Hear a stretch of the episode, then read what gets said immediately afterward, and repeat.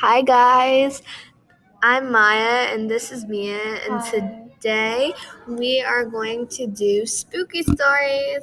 The story that I'm going to read to you is called The Horror on Halloween Night. Well, here we go. It was a warm October 31st, and my brother and our friends were trick or treating with us, walking on only the paths that had the good houses on them. My brother Bert was nearly 15, and on the Halloween night of his 14th year, he discovered that he could turn into a fire breathing chicken. Despite it all, I expected this to be a normal night, and boy, was I wrong. We had started going to Tamers, a town where all the rich people lived. I took one candy from each person, and my friend Olive, who was younger than us all, had given me all the Snickers.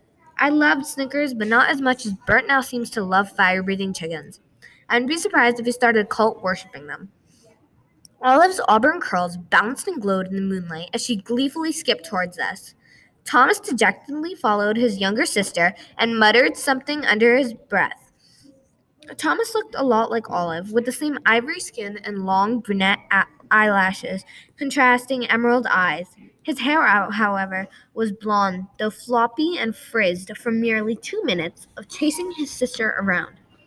I, however, sported honey brown curls and same colored eyes. Tan, tall, and muscled described both me and Bert. His eyes were amber on the left and brown for his right one. I walked through a dark alley after making a wrong turn and only realized after we almost reached the end. I turned around hastily to point this out, stumbling backwards when a couple of creepy guys started stalking us. They began chasing us, and I ran, plainly were belong with me. Run!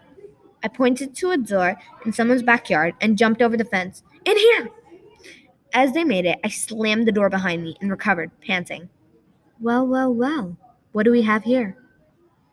An ominous voice startled me. I whirled around and blushed in embarrassment. I was facing a woman with short black hair and raven black eyes, shadowed by short, choppy lashes. Her petite frame should have assured me that there was not a threat, but her eyes told the true story. They were void of any emotion save the numbness that engulfed me when I stared. Luckily, Thomas spoke up. I'm sorry, ma'am. There were some rowdy boys chasing us and we fled here. We're so sorry for the inconvenience, and we'll take our leave now. Not so fast. Her laugh was sinister, and goosebumps raced down my back. Pardon? Bert spoke this time. I put a hand on his arm to calm him. Not now, Kyra, he said pointedly at me. Sit, the weird lady commanded. That's when I made the connection. She was the orthodontist that used to work on Smelton Street.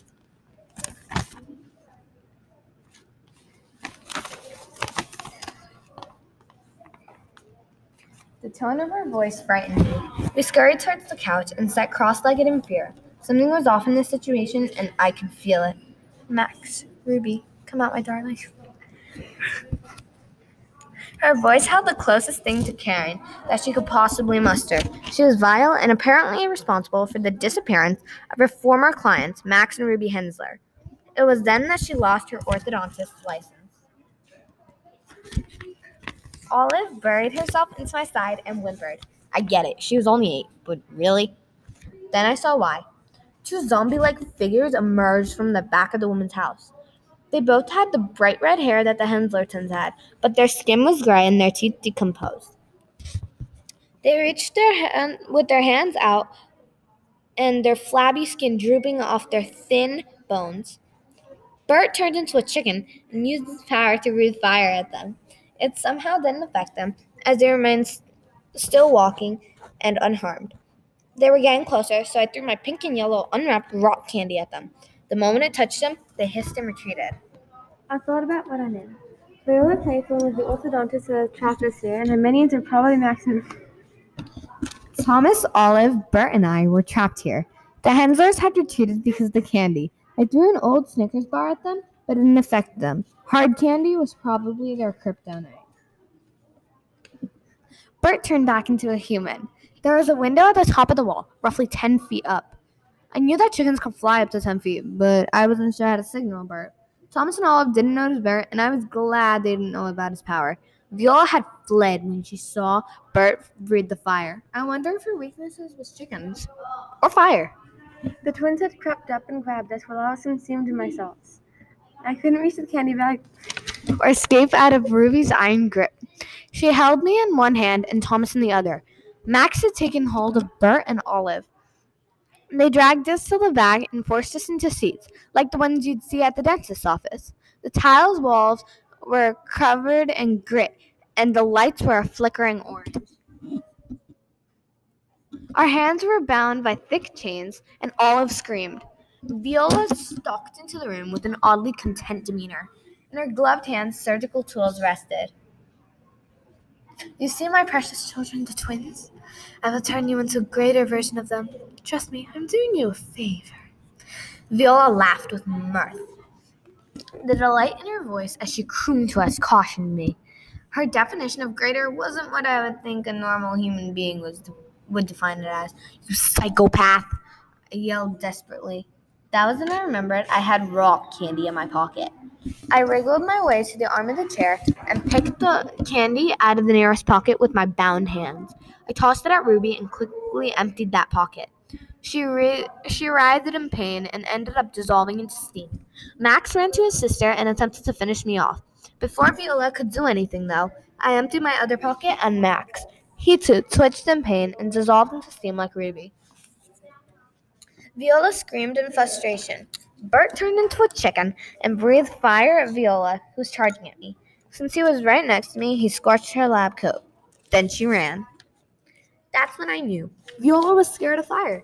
She ran when Bert breathed fire the first time, and now as well. I looked over at my brother, who seemed to have reached the same conclusion as me. I quickly came up with a plan.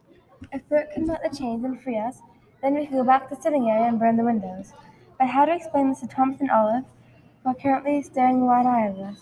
Oh well, they didn't matter at the moment. Bert, are you able to melt the chains? I questioned. A squawk was the only indication I needed. Bert was able to slip out of the chair as a chicken and flew to me. After my chains were melted, I stood up to check on Thomas and Olive. What are you? Get away from me, Thomas warned. I sighed. It was going to be a long day. I've never been in danger. Our family is just a little different. We have powers. I make air quotes around powers. Plus, I saved your life. I know you're uncomfortable at this, but we can sort out our differences later. We need to find a way to get out of here. Okay, then, smart kid. How do you propose we get out of here?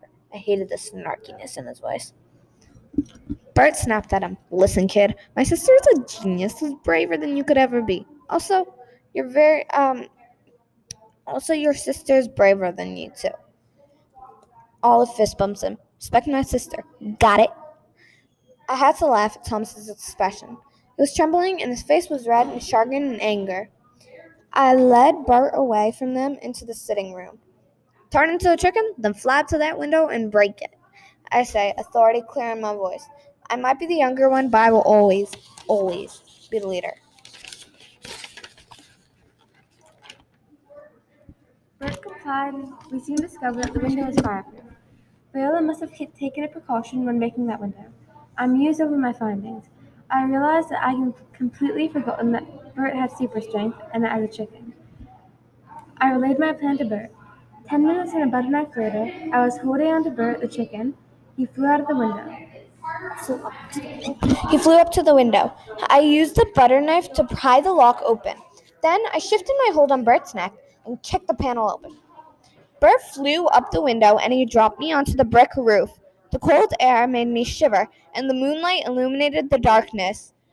I knew there was a police station a couple blocks away, so after Bert brought Tom- up Thomas and Olive, we made our way there. We set the house on fire just in case the mad woman came back. We reported to the police that a fire had started randomly. As we made our way home to safety and candy, I was glad that this terrible night was finally over. The end. The end.